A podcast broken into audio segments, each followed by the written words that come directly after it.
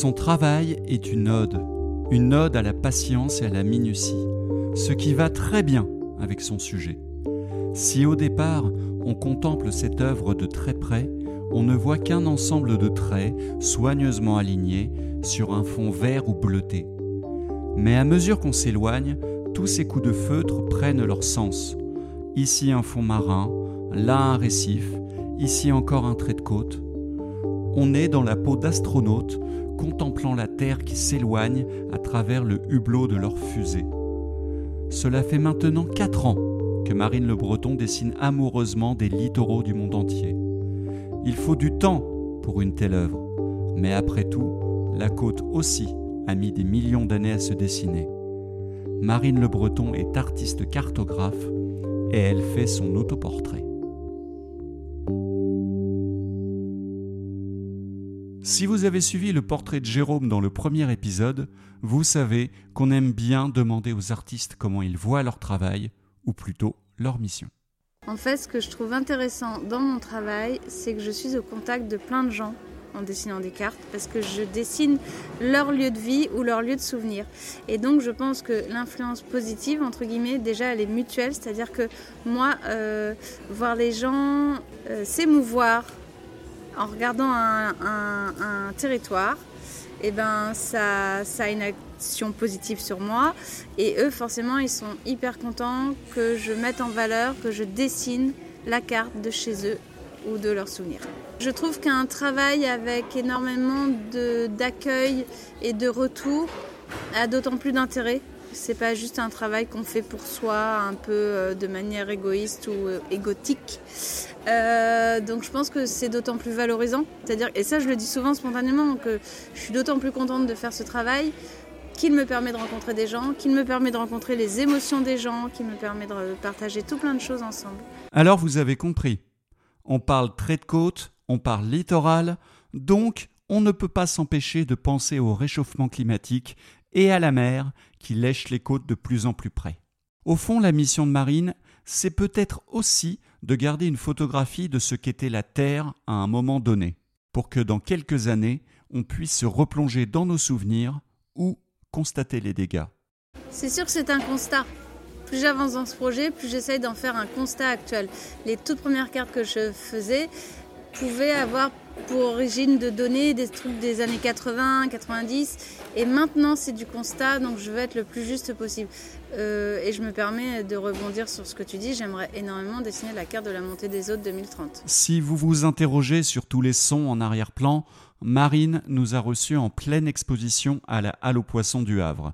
D'où la musique et les bruits de rangement, mais on s'est dit que ça mettait de l'ambiance. Puisqu'elle était au Havre, forcément, elle était comme un poisson dans l'eau, au plus près de la mer, et elle tenait même le pari de dessiner le littoral havrais avant la fin de son séjour. Ce qui nous a intéressés chez elle, au-delà de la finesse de son trait, c'est son parcours.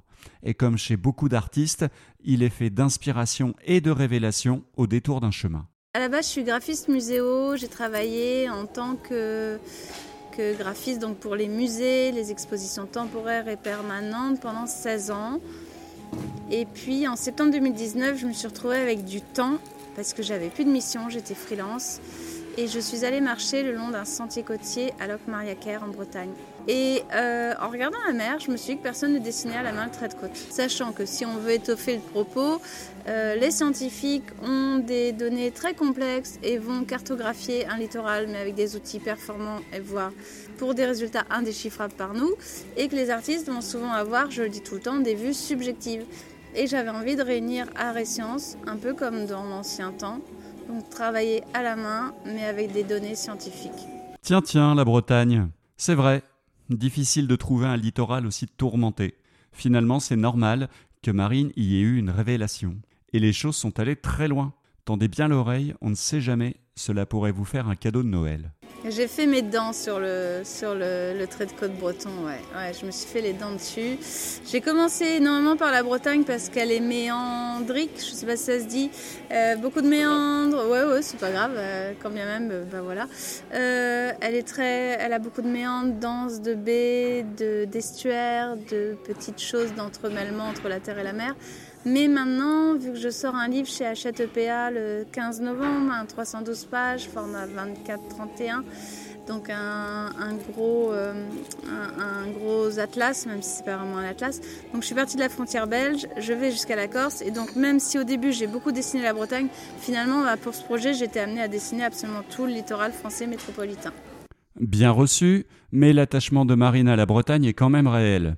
Même si elle est normande d'origine, malgré ce que pourrait laisser penser son nom de famille. Les Le Breton étaient les Normands venus de Grande-Bretagne, a-t-elle expliqué au fil de la conversation. Mais pourquoi l'aime-t-elle autant ? Pour faire râler les autres. Non, bah parce qu'à chaque fois on me dit « Ah, mais euh, tu dessines que la Bretagne, il y en a que pour la Bretagne, mais c'est pas possible, il y a d'autres choses que la Bretagne. » Et c'est pas vrai, je ne dessine pas que la Bretagne. Si on ouvre un peu plus les yeux sur mon travail, on verra que je dessine absolument tout. Mais c'est vrai que la première année, j'ai beaucoup, beaucoup dessiné la Bretagne. Après, je dois aussi dire, et pardon de ce côté factuel, et il euh, ne faudra pas hésiter à couper si ce que je dis est, est inentendable, mais le public breton est le meilleur, de, de, le meilleur public de mon travail.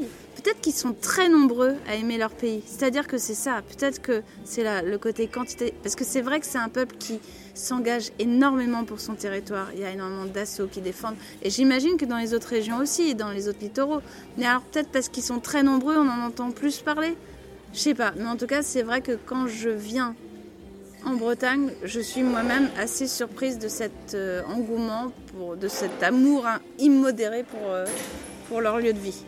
On l'a déjà dit, Marine a commencé son travail de fourmi, je crois qu'il n'y a pas d'autre mot, il y a quatre ans. Mais quand même, est-ce qu'il n'y avait pas un crayon qui se baladait dans sa tête depuis son enfance, ou tout est-il né sur les côtes du Morbihan ? C'est une très bonne question. Euh, j'ai toujours dessiné depuis que j'ai dix ans. Euh, on ne peut pas dire que je dessinais du grand art. euh, je ne sais même pas si je sais dessiner vraiment encore aujourd'hui. Euh, mais c'est vrai que je suis plus à l'aise avec les pointes fines qu'avec les pointes épaisses. Je suis plus à l'aise avec le graphique qu'avec le pictural. Et j'aime énormément le contact du papier. Ouais, la matière du papier, elle est chouette. D'ailleurs, je travaille avec, euh, alors c'est pas pour faire de la pub, mais je travaille avec des super papiers de chez Fedrigoni. C'est, euh, c'est un super fabricant de papier, comme il en existe plusieurs. Et ça, je joue avec leur papier, c'est-à-dire qu'un coup, je vais prendre un verger, un coup, je vais prendre un ivoire, un coup, je vais prendre un grainé, un coup, je vais prendre un super lisse. Et euh, toujours en trois cents grammes, c'est des super papiers. Il y a même des cotons. Et ça, j'adore, parce qu'en fait, j'ai appris que le papier coton, il ne jaunit pas dans le temps. Donc la plupart de mes dessins sont voués à jaunir, mais pas les cotons. Mais ça ne m'empêche pas d'utiliser autre chose que du coton aussi. Je dis aussi souvent qu'un dessin, en fait, c'est un objet. C'est-à-dire que parfois, je mets du Tipex. Et je me souviens, un jour, il y a des gens, ils m'ont, ils m'ont acheté une carte, une des premières que j'ai faites, et j'avais quand même pas mal Tipexé. Il y avait une énorme quantité de Tipex. Et les gens m'ont téléphoné, je les avais pas vus, hein, c'était pas moi qui avais vendu, euh, c'était une galerie. Et donc ils m'ont appelé en me disant qu'ils étaient très contents d'avoir acheté la carte, que ceci, que cela. Et puis à la fin de la conversation, ils me disent « Mais au fait, euh, on voulait vous dire, en bas à droite, il y a énormément de Tipex, mais, euh, mais vous étiez au courant ?» Je dis bah, « Bah oui, c'est moi qui ai mis le Tipex. Euh, »« Mais c'est... Euh, d'accord, c'est vous. » Bon, parce qu'on se demandait, hein, on a cru que quelqu'un avait travaillé votre carte. Je dis « Bah non, c'est moi, je m'étais trompée, j'ai, j'ai Tipexé... Euh, » En fait, je me souviens, j'avais mis de la typo et je voulais enlever la typo, donc j'ai typexé vraiment beaucoup. Et en fait, les gens, je leur ai dit, mais... Donc, ça les a pas choqués, hein. Une fois qu'ils ont su que c'était moi qui avais mis le typex, ça allait mieux. Mais finalement, je... ce que j'ai voulu dire aussi, c'est que le dessin n'est pas un dessin, c'est une matière, c'est un objet. Le papier se corne, le papier se tache. Euh, l'encre est une matière, le papier est une matière, et le typex, c'est aussi une matière, et les taches, c'est aussi une autre matière. Donc, finalement... Quand on a un original de quelqu'un à la maison, euh, c'est une matière, ce n'est pas un dessin. Revenons aux dessins et tentons de les décoder. Ils sont remplis, denses, extrêmement précis. Revue de détails de ce qu'on pourra trouver sur les cartes de Marine. Mon propos, c'est totalement le littoral. Donc le littoral, ça veut dire le trait de côte, cette fine frontière entre la terre et la mer. C'est aussi les fonds marins, donc ce qu'on appelle dans le langage savant la bathymétrie. Alors euh, souvent quand j'emploie ce mot, euh, je réalise que pas beaucoup de gens le connaissent, mais en fait je vais dire un mot hyper simple, on pense bathyscaphe. Donc voilà, bâti, B A T H Y, bathymétrie, mesurer la profondeur. Voilà, donc c'est bien les... Alors ce n'est pas les courants, mais c'est bien les fonds. Mais tu n'as pas parlé de courants, mais je, je, je le dis tout de suite parce que les courants sont changeants, donc je ne peux pas dessiner les courants. Enfin, je ne veux pas dessiner les courants. Pour tout avouer, quand on a découvert le travail de Marine, on a cru se retrouver devant de véritables cartes I G N, vous savez, avec les maisons, les chemins. On s'imaginait donc qu'en plus de ratisser le littoral, elle portait aussi une attention soutenue à la terre. On était bien naïfs. Le bâti, la densité des villes, ça, tout ce qui est terrestre m'intéresse vraiment pas. Je le fais parce que c'est un élément de repère, mais, euh, mais mon propos n'est pas de placer les villes et les maisons avec... hyper justesse. Ce sont des repères. Mon propos, c'est le littoral. Promis Marine, on le fera plus. On reparle technique à présent. Comment avoir ce rendu, cette précision ? Comment choisir ce qu'on va dessiner ? Et puis, prenez les paris. Avant d'écouter, allez jeter un œil à n'importe quelle carte sur le compte Instagram Les Cartes Marines. À votre avis, combien de temps faut-il pour remplir une feuille de papier ? Donc, en fait, euh, déjà, je fonctionne à l'envie. Donc je ne vais pas forcément cadrer comme cadrerait un cartographe ou le service hydrographique et océanographique de la marine. Je vais cadrer par rapport à mon envie. Donc, et mon envie, elle va être stimulée par la forme que ça va donner. Et là, on reprend l'idée d'un travail plastique et composé, une composition graphique. Donc d'abord, je choisis une forme. Ensuite, je vais aller sur euh, le site du SHOM ou les cartes du SHOM et sur le site de Géoportail qui référence toutes les cartes I G N pour avoir toutes les infos dont j'ai besoin en termes de mesure de profondeur de l'océan, toponymie, et cetera, et cetera, route principale, et cetera. La recherche, on va dire que c'est une, une demi-journée. Ensuite, je fais un gabarit fantôme avec cette recherche. Donc euh, j'imprime plein de feuilles A quatre que je vais scotcher entre elles qui va me, me donner un squelette très imparfait, très, très, très moche, comme des photocopies, de la zone qui va être finalement représentée. Et ensuite, euh, à la table lumineuse, je vais tracer très rapidement les différents contours. Donc euh, ici des hauts fonds, ici des bas fonds, ici une route, ici un trait de côte, ici un rocher. Je l'esquisse plus que je ne le fais vraiment. Et en plus, comme mon papier est un papier de très fort grammage, trois cents grammes, je vois très mal à travers. Donc, parce que parfois, quand j'explique le projet, allons-y franchement, je mets les pieds dans le plat, on me dit « Ah oui, euh, en fait, vous décalquez euh, !» Genre un peu blasé. Et euh, je tiens à dire que non, je ne décalque pas, je décrypte et que sincèrement, c'est une infime partie du temps que je vais passer sur cette carte. Comme tout cartographe, je, je décide de travailler sous contrainte et donc de ne pas dessiner à main levée. Je pourrais le faire, je sais tenir un stylo, je sais dessiner effectivement, mais je ne vois pas l'intérêt de déformer quelque chose qui doit être extrêmement juste si on veut être un état des lieux fidèle et objectif. Donc oui, je décrypte, je place les éléments très vite fait, c'est moche, on ne sait pas où est la mer, on ne sait pas où est la terre, mais moi ça va être des bases de repères qu'après je vais entre guillemets remplir. Le remplissage, c'est entre cinq quinze, vingt jours de travail, selon la taille. Alors, qui avait bon ? En conclusion, évidemment, on n'a pas pu résister. Et on a demandé à Marine de nous présenter des œuvres qui lui tenaient à cœur, même si, parfois, on a un peu guidé son choix. On va donc se balader ensemble, toujours pas trop loin de la côte ouest française. Quand même. La toute première, là, c'est l'île d'Aix, l'île d'Aix et ses monstres marins. Alors je souhaite en parler parce que c'est donc la première que j'ai réalisée et euh, je l'ai fait dans un format panoramique. Et en fait, je pense que de manière inconsciente, j'étais vraiment encore très scotchée sur les cartes historiques parce que forcément j'avais été faire un, un petit repérage sur le web. Et donc j'ai dessiné des monstres marins, le format panoramique je l'ai rarement refait depuis. Et, euh, et puis pour info, j'habite en face de l'île d'Aix. Et il y a Fort Boyard, tu vois, là en bas à gauche. Et donc voilà, et ça c'est la seule où il y a des monstres marins. Et on m'a dit depuis qu'il fallait que j'en refasse, mais j'ai pas envie, donc je n'en refais pas. Voilà. Le best-seller, c'est une soixante quatre-vingts, donc là elle est dans les tons verts, mais la première édition était dans les tons bleus. Représente le passage de la déroute avec les îles anglo-normandes donc le Cotentin et les îles anglo-normandes. Euh, et c'est une carte, c'est la carte qui a été le plus vendue et euh, qui a vraiment suscité même des frustrations. Les trente exemplaires ont été très vite épuisés, donc je l'ai ressorti en vert, mais on n'aime pas le vert autant qu'on a aimé le bleu. Alors Morlaix, en fait, je l'ai fait en format euh, quarante centimètres de large sur quatre-vingts de haut. Donc c'est un format euh, couloir.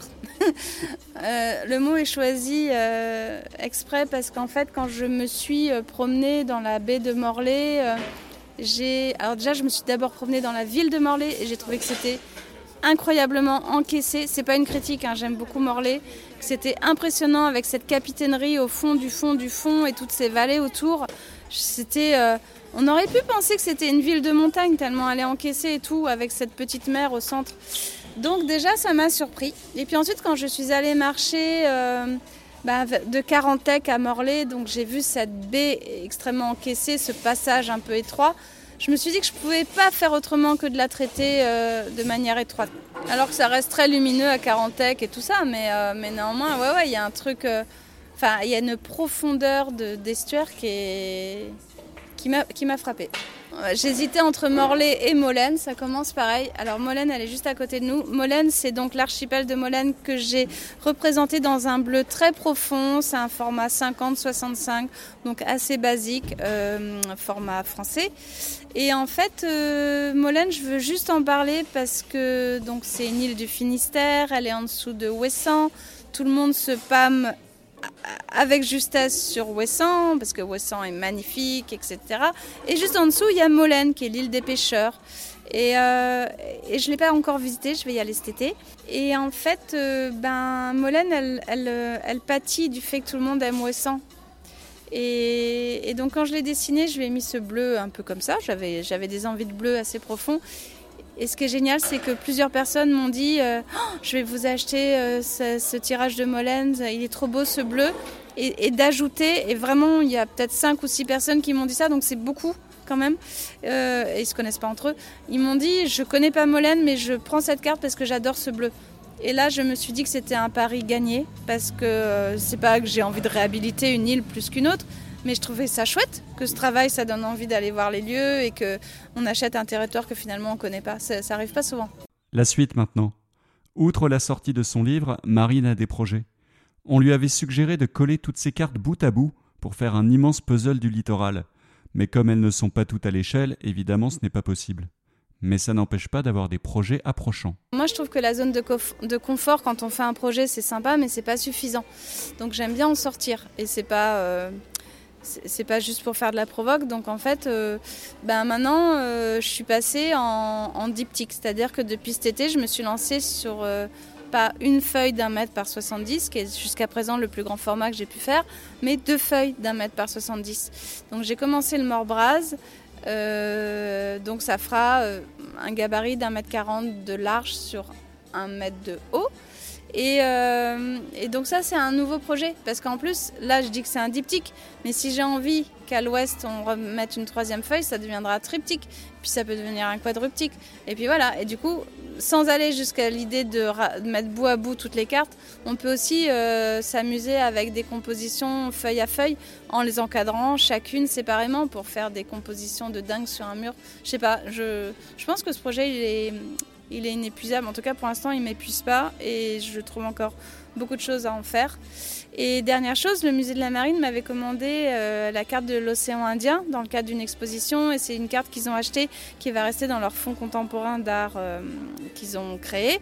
Et, euh, et elle fait un mètre quarante-cinq de large sur un mètre vingt de haut et je l'ai faite au feutre.